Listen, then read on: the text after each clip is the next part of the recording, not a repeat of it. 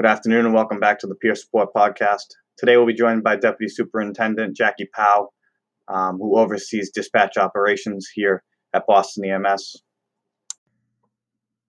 All right, Jackie, thank you for uh, joining us on the podcast. And uh, we know your time is valuable, so we'll make it uh, quick or as quick as we can for you. Um, welcome. Thank you. Thank you. I appreciate the opportunity we have some just some topics and messaging that we we want to address and we're starting with dispatch operations and how it's changed. What precautions are you taking to protect your membership uh, your telecommunicators up in the turret? Um, that although uh, not currently in the field a lot of our members are cross trained and able to work in the field. So how are you addressing the concerns amongst your membership in the turret? Um, well, we took some uh, precautionary moves. We got on board with the Boston Police ahead of time, and uh, they've been very, very great uh, collaborating with us. So we made the decision to lock down the fourth floor to not allow, um, you know, civilians up there and only necessary vendors. Um, we also asked them to expand that onto the whole building, which they eventually did. We are also doing the health screenings as people walk in the door. They're doing the temperature and the questions like all the satellites okay. are. Um, I got on board with the Boston Police. They have a pretty significant cleaning protocol um, where they wipe down all the surfaces um, every shift, sometimes twice a shift.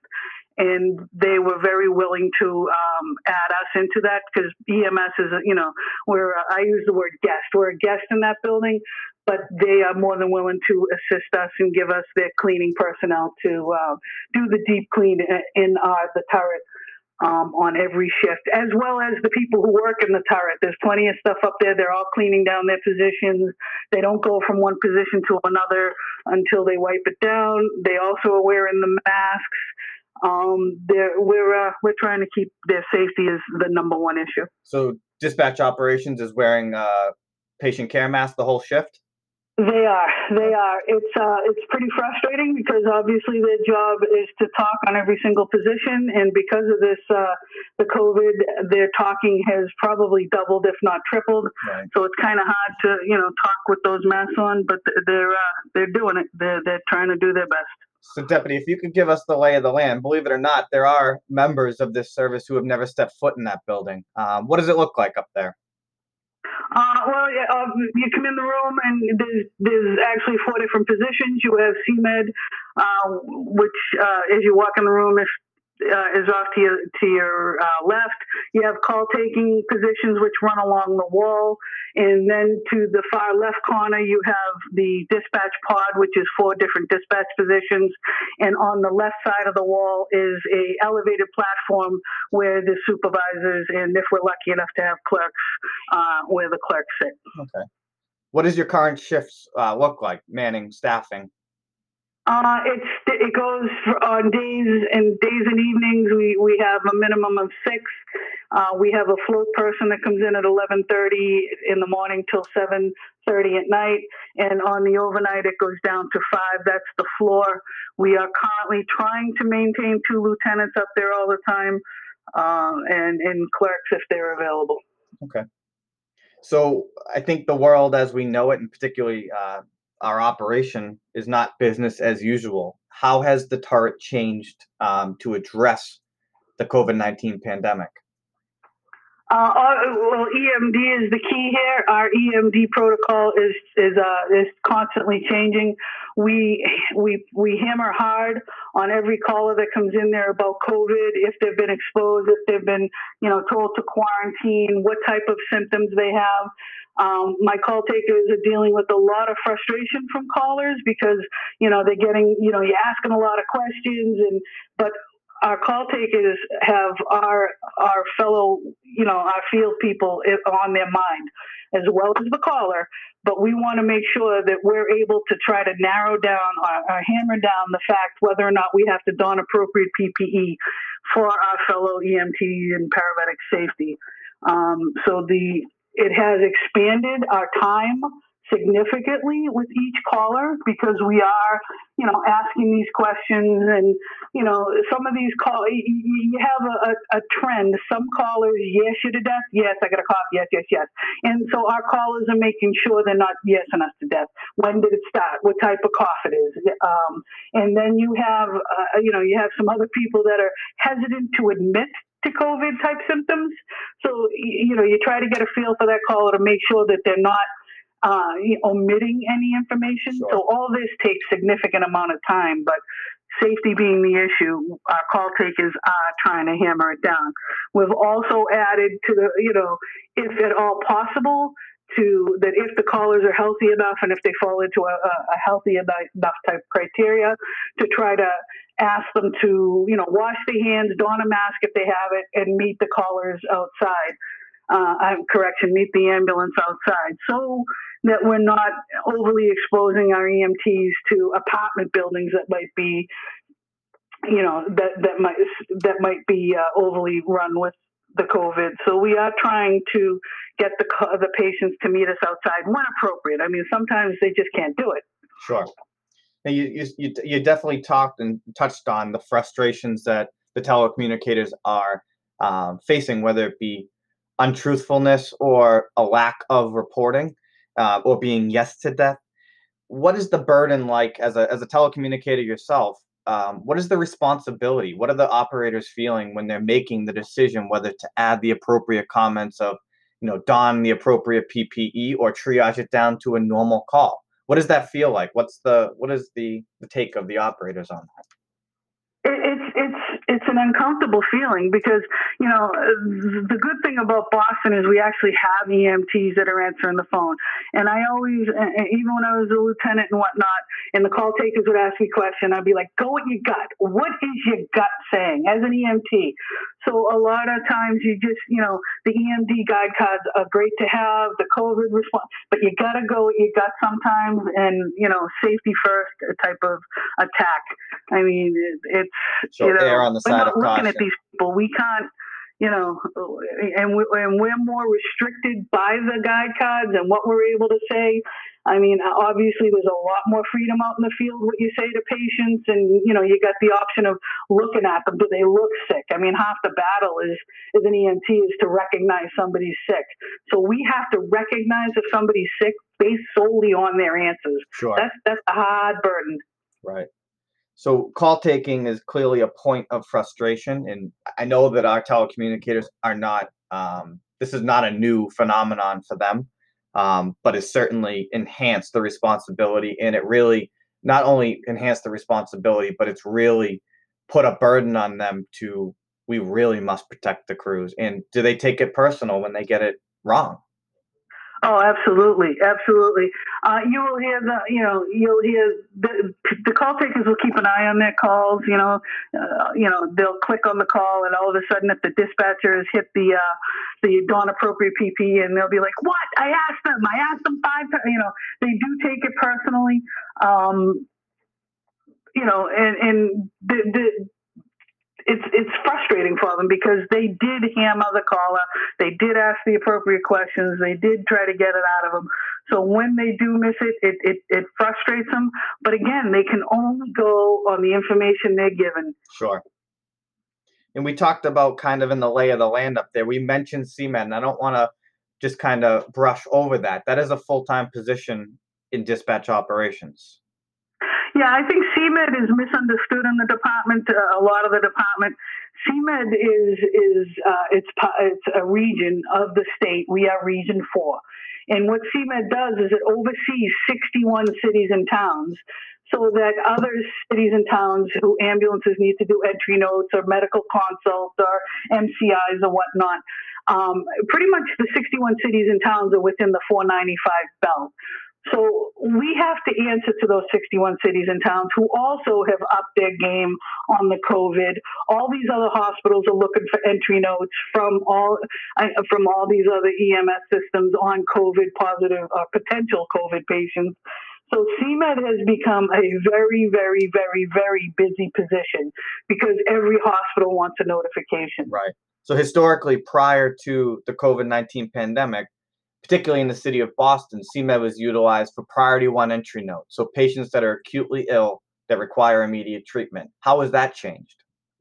Uh, well, because well, you're absolutely right. Back in the day, the city of Boston and some of your biggest cities really uh, they rarely did priority two or three entry notifications because of this COVID. We've obviously that we've we've enhanced it that all the hospitals need to be advised. So it's upped the amount of uh, responses to CMED exponentially. The, the the people hailing CMED. It's uh, so sometimes it gets frustrating when you know the CMED operators over there and they're trying to, you know, they're trying to weed out priority traffic as well. So you know you have these units come up and, and they're hailing CMED. So CMED's trying to say what's the priority of your traffic because obviously a COVID notification, although important, would obviously take a backseat to say a cardiac arrest call sure. or a priority one type response.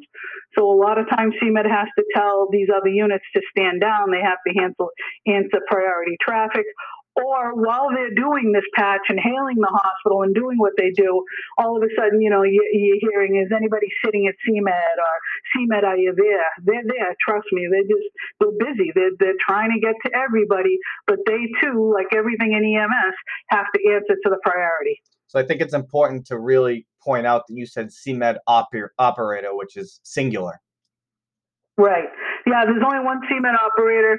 Uh, it's getting to the point where we, you know, uh, I think, you know, the, we might have to up that or come up with. I'm hoping that we, you know, we'll make some adjustments that maybe these hospitals will realize we, we get to the or evolve to the point where they don't have to be notified about every COVID patient, no matter what their priority. Um, I think that we, that that will need to be reevaluated. Sure. Okay. So, deputy, acknowledging that um, business as usual is a thing of the, the of last month currently. Um, have we taken? Have you taken? And uh, Captain Barnes taken any initiatives on innovations or changes of how we're um, processing these calls or how we plan on processing these calls in the future? And if you could kind of just give us a two week a two week look. I know that um, you're in contact with other major cities that are currently at the peak of this pandemic. What are you hearing? Where do you see us, and what are we going to do to address it? Um, I, I, think you know I, I, love to learn from others, and like you said, I've reached out to um, uh, several other PSAPs that are pretty much drowning. New York, I've talked to New Orleans, I've talked to California, I've talked to Philadelphia, I've talked to a lot of other PSAPs that are, that are getting hit really hard right now. Um, New York, uh, one of their biggest things is obviously a two, three, four hour call uh, uh, pending list, and their way of processing calls are, are um, a lot different from Boston. The, the, New York call takers' hands are a lot more tied than the EMTs up in the turret. So in New York, the only thing that they can say to, to people is uh, the next available unit will be sent. Well, here in Boston, we're honest with people. We're saying, even prior to COVID, but especially now, just so you know, the city's very, very busy. We're going to try to get to everybody. Um, you know, uh, if anything changes, call 911 back and we'll help you and retriage the call. So one of the innovations that, um, as this surge comes our way, I'm working with State 911 because a lot of this stuff I just can't um, make happen. Uh, you know, I, am bound by state laws and whatnot. So I'm talking to the state about uh, having a specific callback position to assist the dispatcher and the pending list. Okay. So currently, even prior to COVID, if a call pended 20, 30 minutes, somebody would call it back be it the lieutenant or a call taker and say, hey, we haven't forgot you.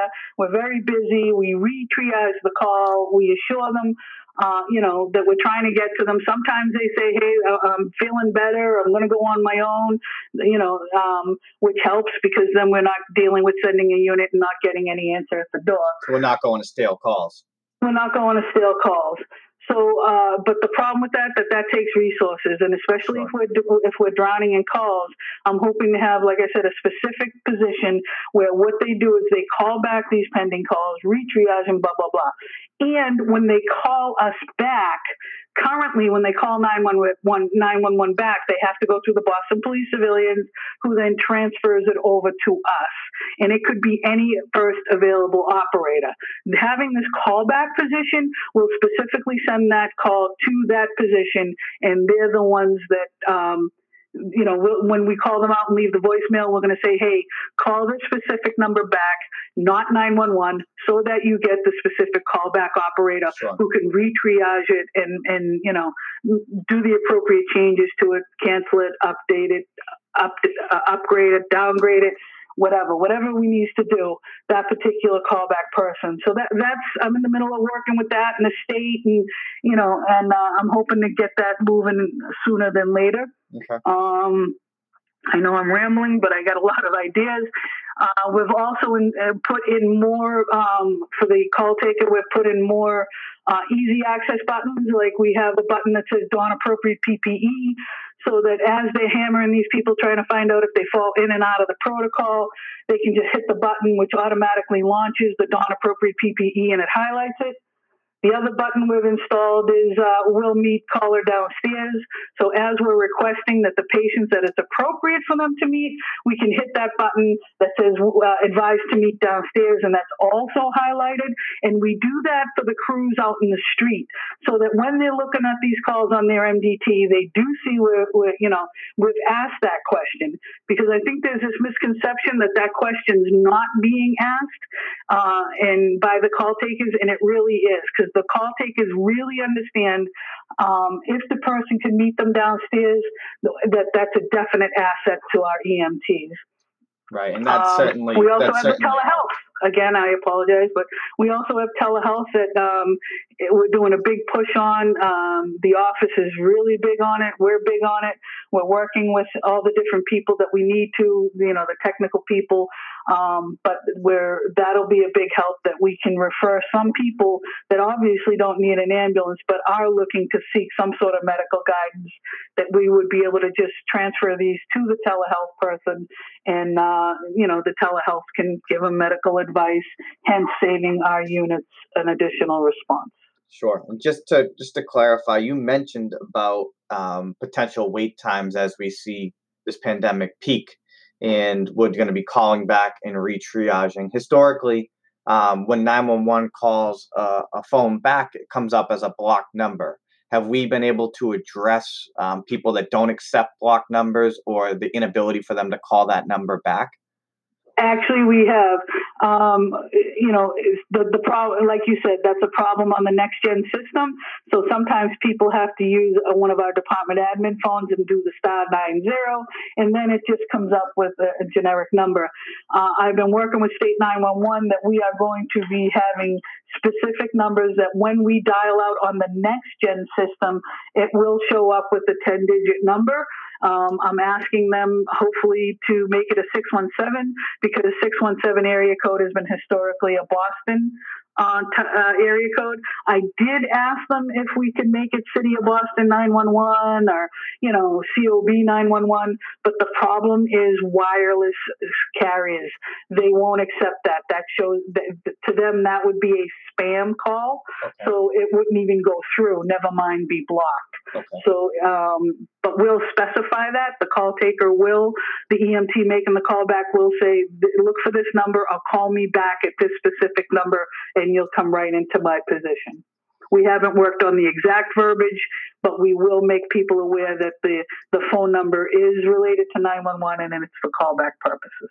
So, Deputy, on, on behalf of um, dispatch operations personnel, um, which are EMTs and paramedics um, for the city of Boston, how can we help bridge the gap between our units in the field and our units in dispatch operations? Can you just kind of give us a brief um, overview of the frustrations you're facing and how we can help our uh, telecommunicators more effectively do their job? Uh, misconceptions, I think, is the biggest thing. You know, um, uh, some of our EMTs they work out in the field and then they come up to the turret and they're and they're frustrated as heck because uh, they're like, you know, people out there actually don't think that we're asking these COVID questions or they don't think that we're asking them to, you know, meet us downstairs and. Um, I would like the misconceptions to stop. We're all on the same team. We, uh, uh, you know, our priority is who shows up for work goes home for work You know, my EMTs are up there. They they are part of the team. They do have your back. Um, you know, they're under a lot more scrutiny, and and they're stepping up to the plate. They're making it happen. We are checking to make sure these questions are being asked. They are. They're going above and beyond. These callers who are calling our EMTs are aggravated, frustrated. You know, they they they hate answering these questions, but our EMTs are stepping above it. They're asking these questions. They're trying to explain to them why they're asking these questions for the safety of their coworkers. So the misconceptions are, are, are, they really they hurt people's feelings because they are up there they're wearing the same uniform they they are worried about everybody and they're trying to do the right thing every single call right and i, I can i can also understand the frustration from the public's point of view um, you know if you're calling for your crisis that has nothing to do um, with the current pandemic it could certainly be frustrating if you're calling because your mom is on the floor not breathing and you're at being asked and asked questions that you feel are not relevant to why you're calling. And how do our operators kind of address that? Um, do they have a set script or do they kind of inform the caller you know this is why i'm asking these questions. I understand that this feels trivial to you right now they do have a script available to them due to the current COVID, you know, but every caller is different and we treat, you know, and depending on, you know, how the conversation is going, they'll adapt uh, that script to explain to people. They, uh, they still do the triage, they still do the treatment because, you know, I always say when I do tours up in the turret, the difference between us and a lot of other cities and towns is that when you call 911, you get hooked up to the ambulance, you get your own personal EMT. And we start the treatment process right away. So we adjust the script, not so much, but enough that the person understands it. You have to adjust it to, to people to comprehend it. So we allow our EMTs and paramedics in the turret to act as EMTs and paramedics under guidance, of course, but there are times where they have to bring the, the real um, side of them into these calls. Absolutely, okay. absolutely. Yeah, that goes without, you know, like I said, with the, you know, you can see just like when you're out in the street and you walk into a house, you know, you adjust your tact, you adjust your approach. Our call takers and, you know the EMTs and paramedics up there, they do the same thing. They adjust their tact, they uh, they adjust their approach. Some people need a stronger hand, some people need a softer hand, some people, uh, you know, we we adjust it and, and do what we have to do. Perfect. Well, I just I want to take just a few minutes here at the end. Um, you know, it's it's always important for um, those of us to hear from the leadership, but also, do you have anything to say directly to your telecommunicators that are kind of adjusting everything that they've known um, for some of them years? Um, just a final message for um, the telecommunicators. You know, I'm one of them. Bottom line, uh, that's that's always been one of my my proudest things is that I understand what they're going through. I go through it with them, um, trying to make things that make their life a lot easier. Um, in order to make it easier, you know, it has a trickle down theory from the fourth floor. Um, I believe in them. They're doing amazing work. I know the road ahead of us is strictly uphill. I'm trying to, you know, um, make some changes, you know, to try to make it easier for them. I know what you're going through. I'm listening. If they have any, I always say I have an open door policy and I always have plenty of candy. So swing in, talk to me, give me some ideas. Uh, people do that. Um, and as the situation evolves, just keep doing it. I'm not up there currently for, uh, you know, issues, but my phones, I have many phones, are always on. So on Captain Bonds, he's up there helping out as well. And he's coming up with some great ideas. So uh, we're in it as a team. We're going to stay together as a team and uh, we're, we're going to come out at the other the other side of this okay. Where do you see us at the end of this? This is going to end, and what do you think we will have learned from this? Lessons learned: um, how to adjust on the fly. Um, I think it's going to teach us to think more globally as well. Um, you know, some of these ideas that we're putting together and talking to other PSAPs. You know, uh, uh, my whole the whole callback idea that I had uh, I, have other PSAPs enacting that, uh, learning from other. So I think it's going to teach us to be a lot more globally in the PSAP world, other than you know state 911 for Massachusetts. I think we're going to learn from other states and other issues. I think, um, you know, uh, to, I think we're going to be able to pat ourselves on the back because, I mean, we're going to be surviving a pandemic and doing the right thing by every 911 by every caller who calls 911 and we're going to be able to walk out of this with our head held high saying we gave it our all and we did it. We come out of it. Thank you very much. So this is deputy powell um, dispatch operations commander at boston ems